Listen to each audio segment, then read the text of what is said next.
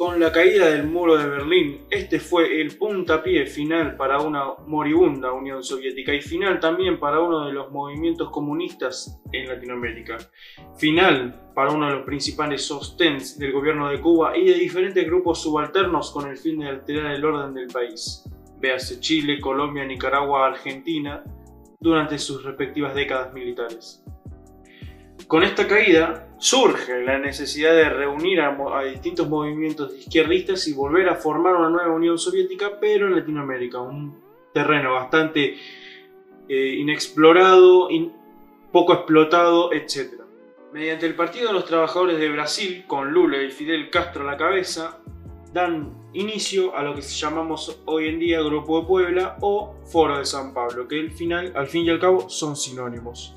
Si uno se va a la declaración de, principios del Foro de San Pablo y del Grupo de Puebla en general, encontraremos las organizaciones políticas reunidas en el Foro de San Pablo. Hemos encontrado un gran aliento para reafirmar nuestras concepciones y, objetivos socialistas, antiimperialistas y populares en el surgimiento y desarrollo de vastas fuerzas sociales, democráticas y populares del continente que se enfrentan a las, a las alternativas del imperialismo y el capitalismo neoliberal y a su secuela de sufrimiento, miseria, atraso, opresión antidemocrático. Esta es la realidad que confirma a la izquierda y al socialismo como las únicas alternativas necesarias y emergentes. Y concluye, este es el anteúltimo párrafo, en este marco renovamos nuestros proyectos de izquierda y socialistas, nuestro compromiso con la conquista del pan, la belleza y la alegría, nuestro afán por lograr la soberanía económica y política de nuestros pueblos, y la primicia de valores sociales basados en la solidaridad. Declaramos nuestra plena confianza en, nuestros pueblos que, que movilizados, organizados y conscientes forjarán y conquistarán y defenderán un poder que haga realidad la justicia, la democracia y las libertades verdaderas. Estos tipos se pueden estar llenando mucho la boca hablando de los pobres, pero vamos a ir enfocándonos un poco más en, los últimos años más recientes. Si bien tuvieron muchísima influencia, en su momento la perdieron respectivamente. Ya cuando van, van pasando los años, todo tiene un principio y un final. Pero hoy, hoy en día vemos renovado todos estos, todos estos grupos subalternos, izquierdistas, socialistas, comunistas. ¿Dónde se reúnen? Te cuento, con, con, el motivo de la liberación de Lula, de Lula da Silva, de Brasil, un 9 de noviembre de 2019, su segunda reunión en Buenos Aires, que la preside Alberto Fernández, ellos se reunieron en un piso 20 en el Hotel 5 Estrellas Emperador, comieron una entrada y cena de faina crocante, hongos grillados, queso de cabra y compota de cebollas como entrada, tranqui. Su plato principal fue un ojo de bife braseado, rosti de, batatas y zucchini cremoso de berenjenas ahumadas y reducción de Malbec. Muchachos, ustedes pueden estar hablando de los pobres se pueden, se pueden llenar la boca hablando de democracia, pobreza, etcétera, etcétera, etcétera. Pero, a ver, ellos no son precisamente, no vienen del pueblo, ¿me explico? Ellos no están con el pueblo, ellos no son partes tuyas, no son tus amigos. Ellos no van a luchar por tus intereses, ellos no van a delegar sus intereses en favor de los tuyos. ¿Me entendés? Ellos van a perseguir sus propios intereses, no es que van a no es que vos vas a tener que dejar de, subordinarte y de delegar el derecho a rebelión a ellos. ¿Me explico? ¿Quiénes son los integrantes más importantes? Porque son muchos, son más de 100. Los más importantes son los, voy líder por líder, digamos, de cada país. En Argentina tenemos a Alberto Fernández, que es su líder, Marco Enrique Sominami en Chile, Daniel Martínez en Uruguay, que tiene que ir a balotaje el 24 de noviembre, Ernesto Samper de Colombia, Fernando Lugo de Paraguay, Leonel Fernández de República Dominicana, Álvaro Linera de Bolivia, Fernando Haddad de Brasil, Clara Obrego de Colombia, José Mujica en Uruguay. Otro también de Uruguay. Zapatero en España y Emmanuel Macron de Francia son sus principales aliados, concretamente de la Unión Europea. ¿Cuáles son ahora sus objetivos. ¿Cuál es lo que es lo que planean, además de empobrecer y de formar una nueva dictadura? Porque estos hablan de democracia, pero sus, mejores alumnos son Venezuela y Cuba. Principalmente dos dictaduras con todas las letras y en mayúscula. Sus objetivos se dividen en tres bloques, bloques divididos por años. Eh, concretamente, el primer bloque es de etapa 2020-2019, que, que son crear una guardia militar, someter al poder legislativo y judicial bajo, el mismo para, bajo uno mismo para el 2019-2020. Modificar la constitución como se intentó o como se hizo en Chile para manejar a discreción el dinero del presupuesto. Equidad de género. Desmitificar las religiones introduciéndolas como sectas esotéricas. La gente no tiene que tener religión porque eso crea vínculos más fuertes con el Estado, al igual que el de la familia. La familia, los, la amistad, las relaciones entre las personas a la vez crea vínculos mucho más fuertes que con los del Estado.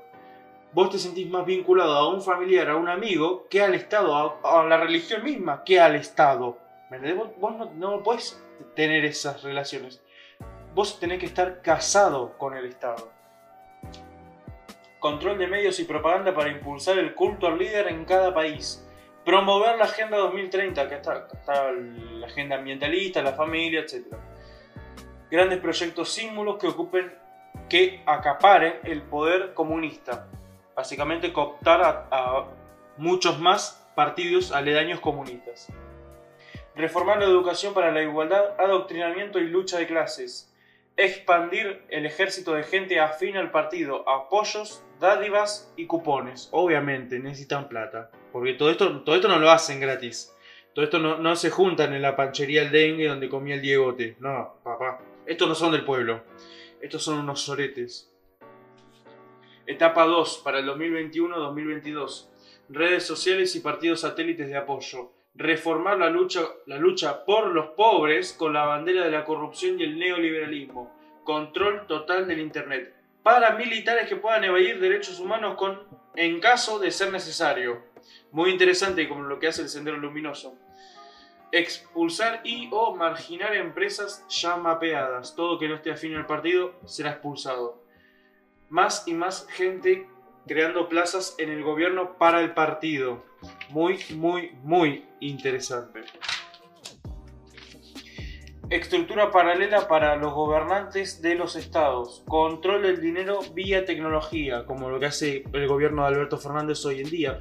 Nosotros podemos estar transando cocaína que si lo haces mediante una donación, nadie sabe que estás transando, pero pagas impuestos. Ahí es donde está el negocio. Más gente fiscalizada, mucho más dinero en el presupuesto, mucha más plata para el Estado, mucha más plata para ellos. Control de bancos no afines. Bueno, puede ser.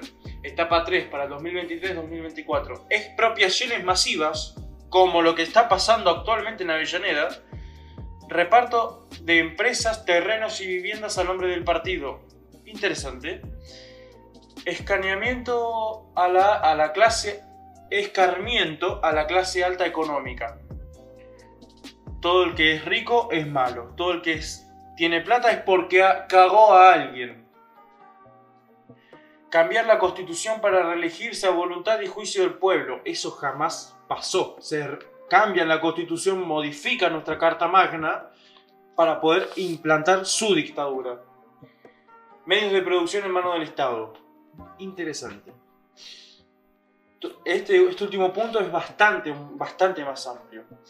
Todos estos tipos, si uno se va ahora al Foro de San Pablo, actualmente ya no existe, el renovado sería el Grupo de Puebla, nosotros vamos hacia abajo, mismo de la página del Grupo de Puebla, ellos no lo ocultan, lo admiten están auspiciados por el CERI, el Centro de Estudios Estratégicos de Relaciones Internacionales, una organización sin fines de lucro, que entre sus auspiciantes y financistas, curioso, identifiqué primera línea y segunda línea. Los de primera línea, los de segunda línea quiero decir, son tanto el Hertz, el REM, Rubica, Sainar, TAM, Yoncos Resto, IPF, Aeropuertos Argentina 2000, AIPLAN, La Rural, Innova Metrology, Metrotel, Nobleza Picado, Foregina Freights y Howard Johnson. Esos serían algunos de los de segunda línea, los, que, los más relevantes dentro de la segunda línea, ¿no?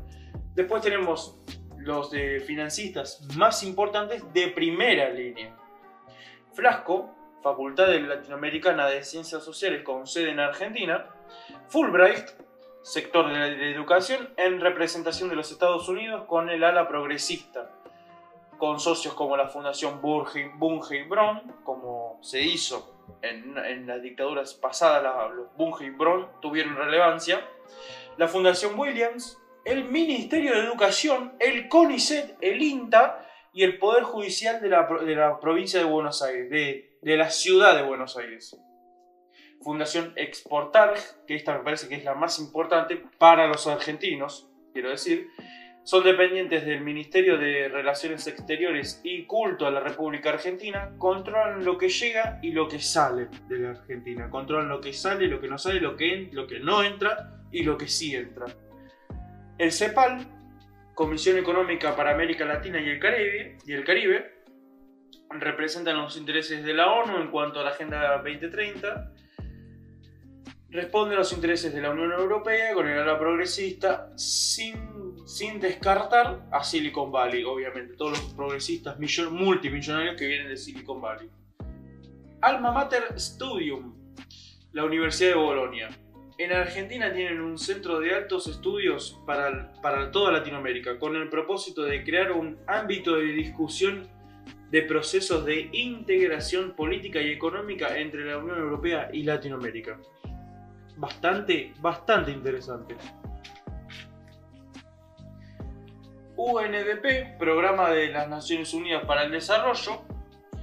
Después siguen uno de los más, de los más importantes bancos, bancos a nivel internacional, el Banco Mundial y el Banco Interamericano de Desarrollo, que en 2019-2018 le prestaron 200 millones de deuda a Macri para promocionar la ley Micaela García, la ley la línea 144, toda la propaganda y proclama feminista que viene toda de ese dinero, de deuda, no de, no de que se lo dieron, así te lo damos. No, no, no, estos no prestan un peso. Ellos no pierden un mango. Estas dos organizaciones se encargan de los préstamos para la promoción de legislación afín al partido en, toma, en cuanto a toma de deuda con los gobiernos. En Argentina, particularmente si ponemos foco en Argentina, tienen el gobierno de la ciudad de Buenos Aires, la reta, ¿me entendés? A la vez, su líder es Alberto Fernández. Después cuando dice que son oposición, después los mismos te dicen que son oposición. ¿Me entendés a lo que voy? No son oposición de nada, ellos dos están transando. Puerto Buenos Aires, Banco Nación, la Unión Empresaria de Tigre, donde está, obvio, Jorge Macri. Macri y Alberto Fernández vienen transando hace años y a vos te dicen que son tan peleados mientras ellos comen caviar. Te están boludeando, hermano, haceme caso, te están boludeando. Te están boludeando. Esta no es información que no la puedas encontrar en ningún lado, ¿eh? Yo toda la información que saqué, vos buscas Seeri y vas a chequearlo por vos mismo. Está en la página principal, literalmente. Ahora venimos a lo que es lo que sería la organización más importante. Consejo de Relaciones Internacionales de los Estados Unidos con sede en Argentina. Tiene sus siglas CARI. Esto, lo que apunta el CARI, concretamente, es el cerebro del mundo, es lo que la organización más pujante a nivel internacional.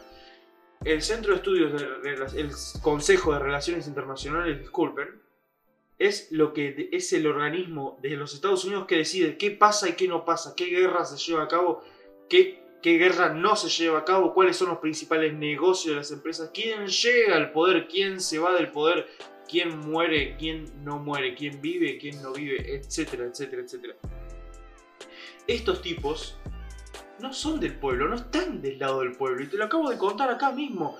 Vos lo podés chequear, vos lo podés refutar por vos mismo, por tu cuenta. Yo lo que insisto, si esta información te fue de utilidad, compartila. Mostrarle a tus amigos este video, mostrarle a tus amigos qué fue lo que te conté acá, quiénes son el grupo de Puebla, cuáles son sus intereses y cuáles son sus funciones. Esperemos que no las lleguen a cumplir. El primer paso para la rebelión efectiva es conocer a tu enemigo. Y acá te estoy contando un poco de lo que vos mínimamente puedes averiguar por tu cuenta. Queda en vos tu misma fortaleza, tu propia independencia económica. No la delegues a nadie que no confíes. No la delegues a nadie. Porque nadie te va a defender a vos en el Parlamento. Eso es mentira. Te están mintiendo. Estás siendo engañado. Por favor. Y si te gustó el video, buenas noches.